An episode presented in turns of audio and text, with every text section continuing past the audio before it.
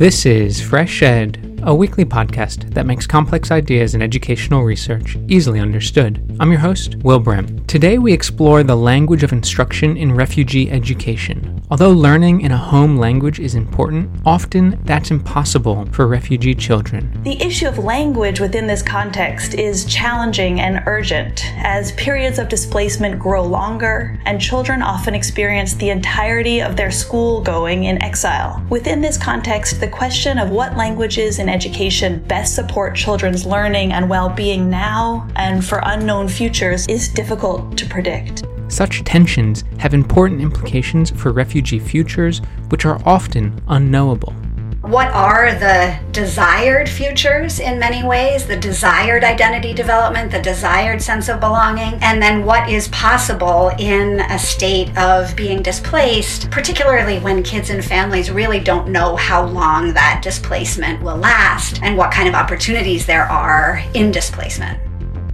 My guests are Celia Reddick and Sarah Dryden Peterson, who have recently co written a new book chapter entitled Refugee Education and Medium of Instruction Tensions in Theory, Policy, and Practice. Celia Reddick is a PhD candidate in education at Harvard University, where Sarah Dryden Peterson is an associate professor and director of REACH,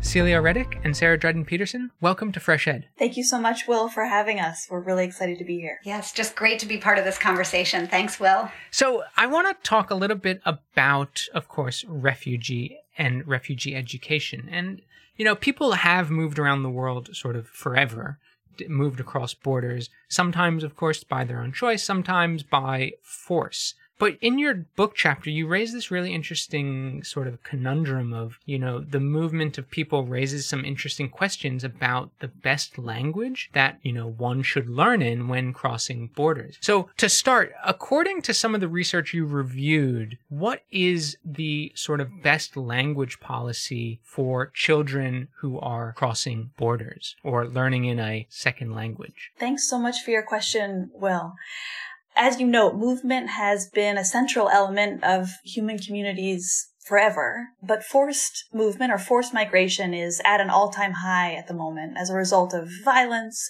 fragility, climate change. There are fully 82.4 million forcibly displaced people globally, and 26.4 million of these are living as refugees under the mandate of the United Nations High Commissioner for Refugees. The issue of language within this context is challenging and urgent as periods of displacement grow longer and children often experience the entirety of their school going in exile. Within this context, the question of what languages in education best support children's learning and well-being now and for unknown futures is difficult to predict. So research from diverse settings across the globe makes it clear that children learn best in the languages that they know best, often referred to as home languages or first languages or mother tongue. But of course, in contexts like Uganda, where our, one of the settings that our chapter focuses on, where education systems and the broader society has been profoundly shaped by both the country's colonial history and by forces of globalization, policymakers and families often feel that home languages are insufficient to meet the needs that children face in schooling and in later opportunities. So sometimes in these settings, dominant languages like English are seen as necessary within the education system. In contexts like these, the preferred orientation is toward mother tongue based multilingual education, a real mouthful. Um, but basically, a structure through which children learn to read and write and attend school in the early years in the language that they know best, and then transition slowly to a dominant language if necessary, like English. Ideally, children would be encouraged to continue using all of the languages within their repertoires throughout schooling, but of course, we know that this is often not the case.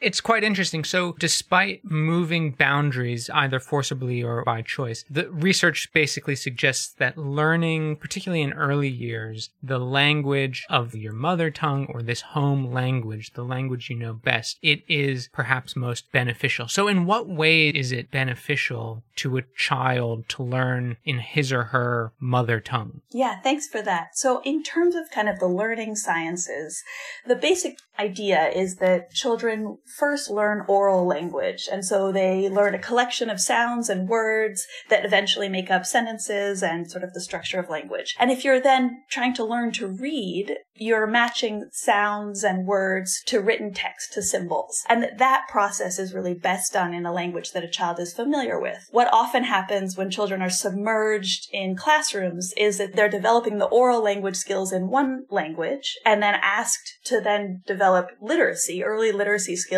in a language that they're not yet familiar with. The sounds that make up the words are not yet familiar. And so then building on these kind of literacy skills becomes extremely difficult. And of course, that foundation is necessary for the much more complex work that children will do in school. So not just simply learning to read, but really reading to learn. And that without that foundation, it's very difficult to do those more complex work in school. I mean, one of the tensions in what you're describing, Celia, is what I see as one of the biggest questions in refugee education in some ways of this idea that we face urgent decisions around what language kids might learn in.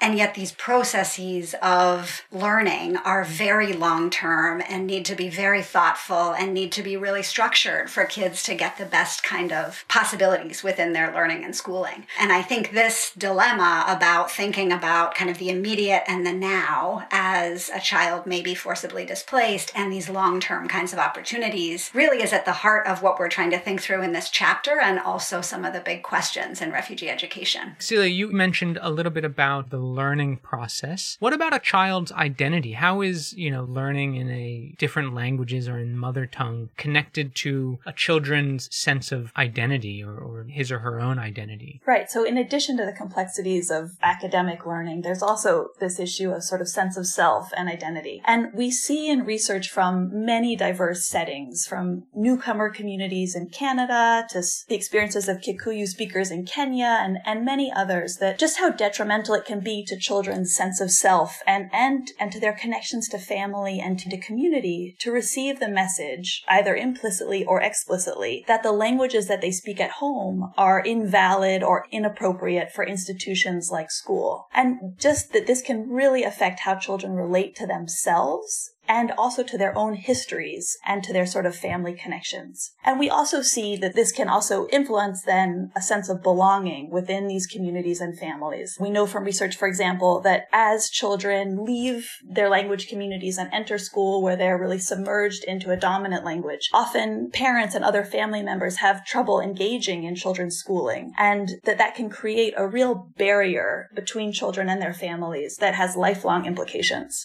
It reminds me of Benedict Anderson's Imagined Communities, you know, the famed book that so many people in education read, because one of his big points is having a shared language is sort of an essential component of constructing a nation, which in a way is a very clear way of thinking about a sense of belonging, belonging within certain borders. This is so interesting, Will, this idea of imagined communities. I think that just, Celia, as you're talking here too, this connection between the learning, the identity, the sense of belonging, um, and just how hard it is to predict what the content or the substance or the geography of those elements will be for refugee young people. And so, again, this kind of tension arises in if we're thinking about long term learning opportunities, or if we're thinking about identity development, or if we're thinking about sense of belonging. Um, and Will, you mentioned this idea of kind of imagined community as building a nation, this consistent question of what nation might that be and where might might that future be? And I think, Celia, you point so clearly, and I think this is something that the two of us have thought a lot about of what are the desired futures in many ways, the desired identity development, the desired sense of belonging, and then what is possible in a state of being displaced, particularly when kids and families really don't know how long that displacement will last and what kind of opportunities there are in displacement. You've been on the show previously a few times, and one of the points I think you made in a previous episode was about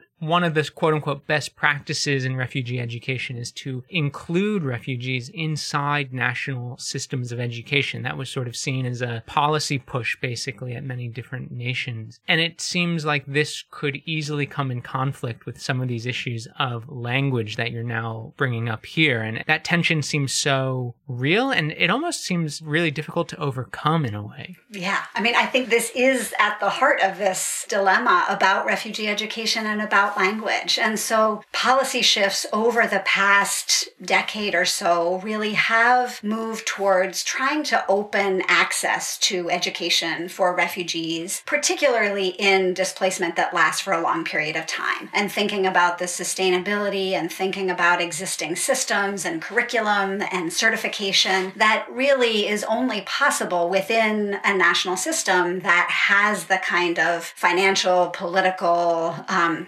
structural kind of basis for continuing to exist rather than being reinvented every year in an ad hoc way if it is emergency in nature. And yet at the same time, as Celia, you're talking about this idea of if young people are entering, being included in a national education system, they are being submerged in languages that are unfamiliar to them. And the kinds of resources that are necessary to create programs that would allow for mother tongue instruction for kids to learn in languages that are familiar to them are immense. Um, and many countries in which refugees live don't have the structures for national students to engage in that kind of learning. Um, and so it really is this kind of dilemma and series of sets of trade offs in some ways and questions that policymakers, teachers, researchers, that we continue to ask ourselves about what are the potential long term benefits of including refugees in national education systems and how do we think about the ways in which um, language learning and literacy and the languages of instruction in school can reflect the priorities of identity building, sense of belonging, um, and long term learning opportunities. It's such a fascinating conundrum, and you bring it to life through a few examples in your recent chapter. So, Celia, one of the examples that you write about is the South Sudanese refugees in Uganda. So, what sort of education is available for a South Sudanese refugee in Uganda, and how is this language dilemma sort of played out in that context? As you mentioned, we sort of talk about this in the chapter. There are many, many South Sudanese refugees living in Uganda. In fact, currently nearly a million South Sudanese refugees are there, approximately half of whom are of school going age. And most of these refugees and most refugees in Uganda broadly live in rural settlements. So areas of the country where they receive plots of land and some basic tools and where schools and other basic infrastructure are to some extent available, provided largely by international NGOs and multilateral organizations in partnership with the Ugandan government. In terms of elementary schools in these rural settlements, Classroom numbers are quite large, with anywhere between 100 to 300 children in one class. And they often overwhelm the physical classrooms themselves and, of course, limit possibilities for effective teaching and learning. There are not enough materials, benches, books, teachers, the list goes on. And on top of that, these schools tend to be very, very multilingual, with children from South Sudan and from different language groups within these South Sudan, Sudanese communities as well as from other countries outside of Uganda, and even marginalized children from rural communities in Uganda, all in classrooms together. One study estimated that as many as 19 languages might be in any one classroom. So while this could be a really rich environment in some ways, it also poses some real challenges to the Ugandan teachers in these classes who have not received training in supporting such linguistically diverse groups. So what language do they teach in if you have 19 languages in a classroom? Right. Uganda officially supports home language or mother tongue instruction in the first few years in rural areas. But of course, in these settings, that's simply untenable. So teachers are teaching in English. So teachers are struggling to teach in English. Children are largely unfamiliar with the English that they're struggling to teach in. And there aren't necessarily structured or official ways for children to draw on the diverse linguistic repertoires that they're bringing into class to kind of navigate the situation. And in South Sudan, what's the likelihood that a child would be exposed to English before even going to Uganda? According to official policy, children might have the opportunity to learn some English before arrival, either English or Arabic, sort of depending on timing, location, etc. But as we know, because of the kind of conflict dynamics in South Sudan that have been ongoing, particularly since 2011, many children who arrive in Uganda will have had interrupted schooling and either not been able to attend at all or attended very under resourced schools where sort of consistent learning in any language might have been unlikely. And you also raised this really interesting issue about citizens of South Sudan speaking multiple languages, right? So the idea of having a mother tongue uh, that a child would even learn in in South Sudan, it, it, seems to be potentially not possible either. Right. Sudan and South Sudan, of course, split in 2011. And the kind of dynamics around that conflict, in part, are related in some ways to issues of language and of culture and identity. And one component of that is the enforced use of Arabic in country, in schools across the then Sudan before divided. So a lot of the both adults and the children who would be leaving South Sudan to come to Uganda might have accessed school, but that would have been largely in Arabic, a dominant and imposed language, and again, not the mother tongue. So this makes things quite complicated then, of course, upon arrival in Uganda, where within families, children and adults are speaking a variety of languages and drawing on a variety of languages at home, and then seeking to access additional languages through the school system. And so children, in a sense, are being submerged in whatever language is being taught in the school system, assuming they didn't have the access to English language skills before arrival. In most cases, that's right. Or it would have been quite basic.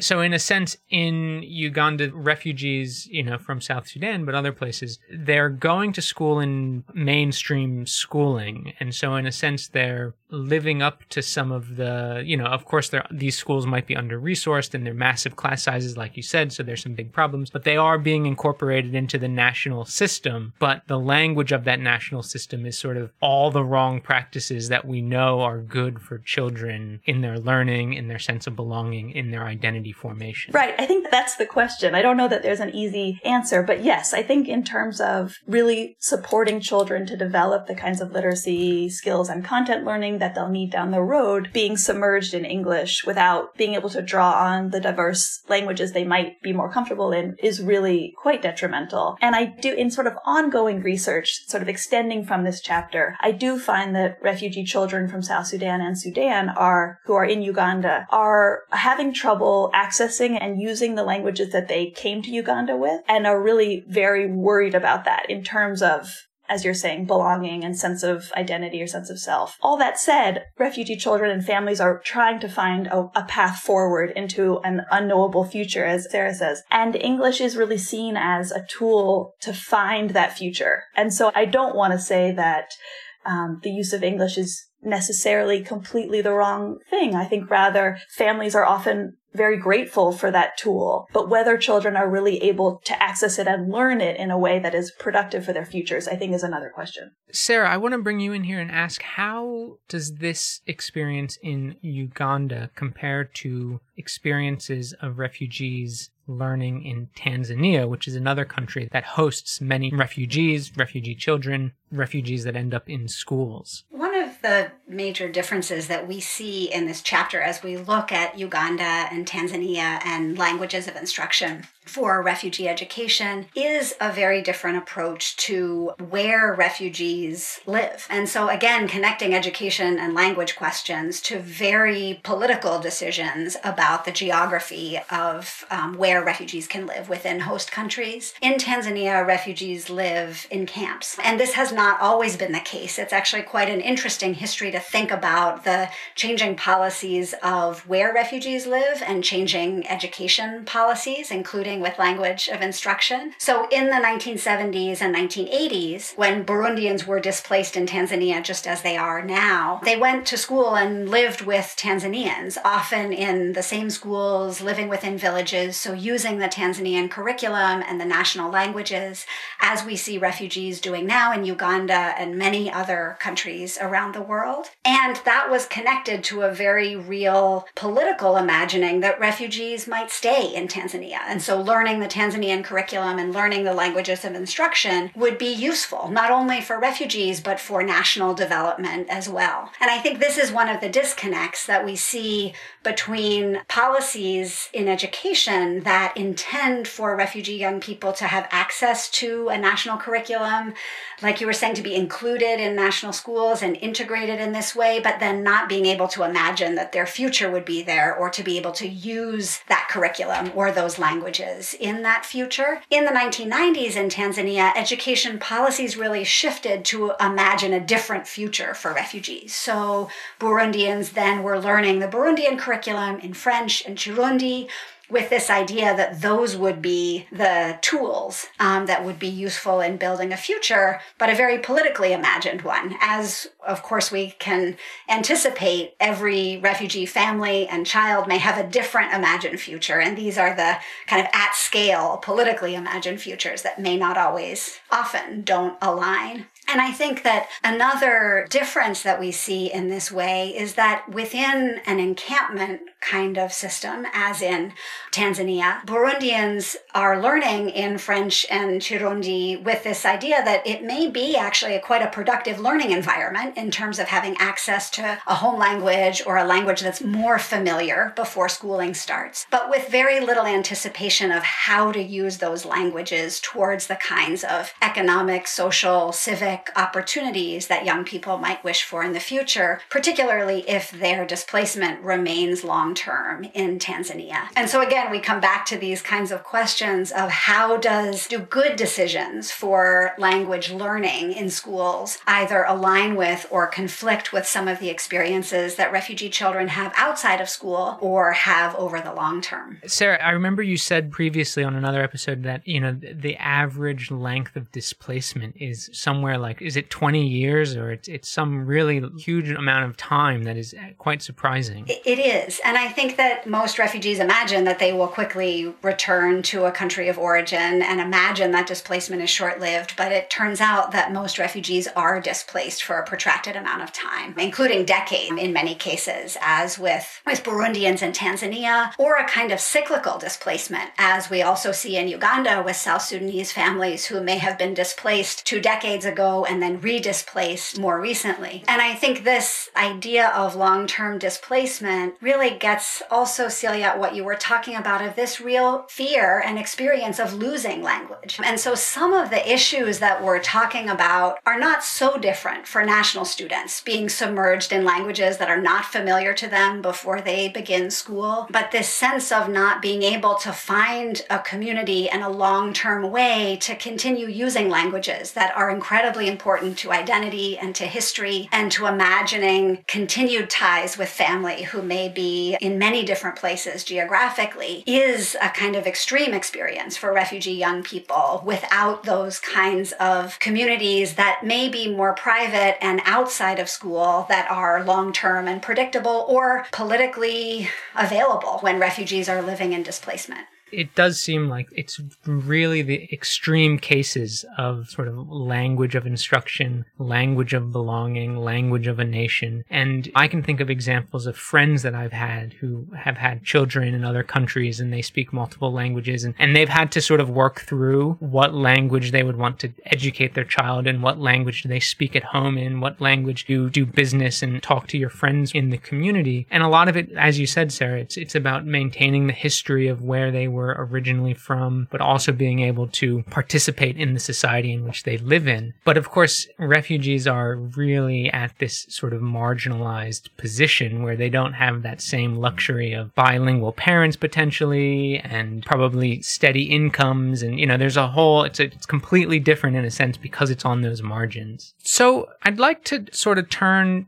to perhaps questions that are almost impossible to answer. How do we even begin to overcome some of these tensions? Tensions, right? I think the tensions are so clear and visceral, and I can see, and, you know, I feel like I even know parents who have struggled through some of these issues. But how do we even begin to think about language and refugee education in a way that begins to balance some of these competing needs? Yeah, thanks, Will. As you say, these are hard questions and no easy answers. In our chapter, we draw on Nancy Fraser's work um, to try to think about what a socially just society might look like, what policies might look like that ba- that sort of find this balance you're describing for refugee children and also for host communities that are struggling with language and education. So Fraser's conceptualization of a socially just society is one in which there is parity of participation or the ability of quote all to participate as peers in social life. And Fraser highlights this along three axes. First, parity of economic participation enabled through economic redistribution, often. Parity of cultural participation facilitated through the recognition of differences. And finally, parity of political participation through representation. And in our chapter, we examine the implications of language in education for thinking about possibilities for a socially just society for both refugee and host communities along these axes. So to just briefly talk about this and happy to go into more detail, but in terms of educational resources, resources, language, of course, connects to issues of learning, of school access and matriculation, as well as to the kinds of economic resources and work opportunities that come from educational achievement. So in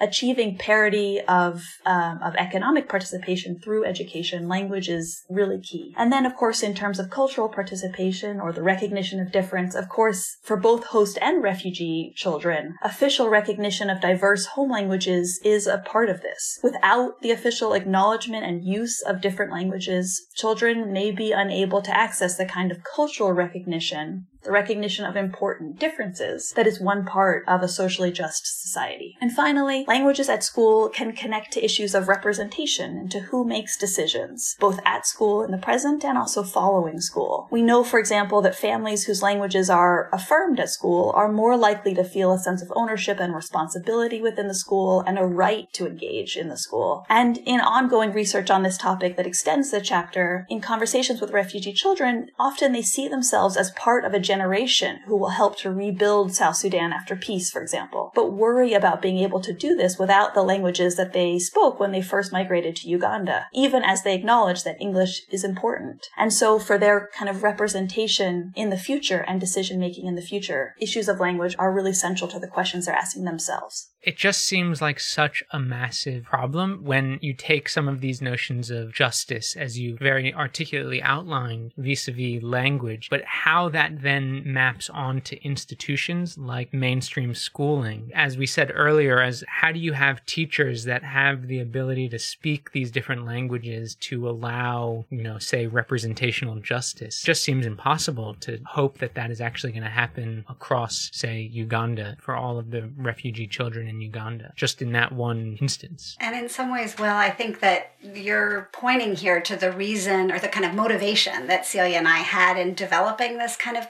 conceptual framework in trying to think through the kinds of questions that schools, teachers, policymakers at the nation state level, at local level could be asking to kind of use this conceptual framework as an action oriented framework or as a kind of backward mapping tool to think about if we imagine what our outcomes oriented towards justice look like, then what kinds of policies and practices need to be in place in terms of language and education to actually reach those outcomes. And many of these questions are not ones that we have research on, but really are questions that we need to be asking in practice and also in research as we're thinking about language as a resource and parity of participation, what does that redistribution look like? So that uh, kind of equitable distribution of language resources and language policy doesn't mean necessarily replicating what already exists and making it available for all refugee children, but re envisioning what that looks like so that all children can have access to the skills and knowledge that they might need to participate economically, knowing that the structural barriers that they will encounter outside of schools may be quite different one from the other, based on all different kinds of factors, also related to recognition and to representation, as Celia has described. it's an interesting framework. And Sarah, you said that there's very little research on some of these topics. What are areas that you would point researchers towards to say, you know, we need to start thinking of some of these questions to begin to figure out what to do with languages and education for the massive number of people who have been displaced, as Celia mentioned at the beginning of the show? I think that some of these questions really do sit at this nexus between what we know from learning sciences in terms of how children learn and the very real pragmatic kinds of questions of what is possible for teachers um, and families and kids within schools. And I mean, Celia's doing some of this research that we really need right now in some ways of trying to understand what does that then look like in schools? How do teachers create environments where children are able to draw on their own languages as resources, are able to create spaces for identity development and sense of belonging, even in the absence of knowing where the future might be or what that will look like, and learning from these very lived experiences um, of language in classrooms. I think we have a lot of ideas about what might be important for refugee learning in schools, but we're often asking these questions of policymakers in terms of what's possible and not as often asking the questions of young people and families in terms of what they might desire and see as possible as well as pragmatic um, in their own environments. And I guess just finally on this too, as with so many other questions in education, really following kids and families over time to understand the implications of language decisions taken at different moments in time and, and experiences with those different language decisions and, and opportunities or lack thereof in schools is so key to really thinking about this connection between the histories that language is tied to, the present situation within schools, and then what kinds of futures young people are able to and seeking to create with this orientation towards justice. Sarah, I couldn't agree more, of course, about all the various sort of areas for research that are needed. I think one way that I've been thinking about this a bit is the fact that there's this sort of move in global policy toward the inclusion of refugees in national schools, but there remains very little guidance about the how of enacting that inclusion. And of course, language is a massive question within that how. So in addition to thinking about the really important experiences of refugee children and families as related to, to language, which I think is a real needed area of research. Also, trying to think through the kinds of supports that schools and teachers really need to successfully include refugees in classrooms alongside national children or host children and really thinking about what that means linguistically. How do we kind of to your point, Will, that it's extremely complicated. One can't expect that every language will be understood and known by each teacher and thus embraced, but instead what pedagogical practices might make space for children to be recognized linguistically in classrooms, even as they're also able to access dominant languages if that is a priority for both children, families, um, and sort of the schools that they're that they're in. Celia Reddick and Sarah Dryden Peterson, thank you so much for joining Fresh Ed. It's really a pleasure to have you on today. Thank you so much for this opportunity and this conversation. Thanks so much, Will. It's always great to learn from these conversations. Celia Reddick is a PhD candidate in education at Harvard University, where Sarah Dryden Peterson is an associate professor and director of REACH. A transcript of today's interview can be found at freshedpodcast.com. Please note that opinions expressed on Fresh Ed are solely those of the host or the guest interviewed, not Fresh Ed, which takes no institutional position. If you've liked what you've heard today, please rate us on iTunes or wherever you listen to podcasts. Reviews really do help. Fresh Ed's team includes Sherry Yang, Fatih Akhtas, Ingjung Cho, Obafemi Ogunle, Dion Jiang, Annabella Afro Boateng, Anya Lin, Phyllis Che Mensa, and Jose Neto. Original music for Fresh Ed was created by Digital Primate. Fresh Ed is an independently run podcast without advertisements and is made possible by the support of the Open Society Foundations, NORAG, the ShockDev Family Fund, and listeners like you. Please consider donating to Fresh Ed by visiting freshedpodcast.com slash donate. Thanks for listening. I'm Will Brehm, and I'll be back next week.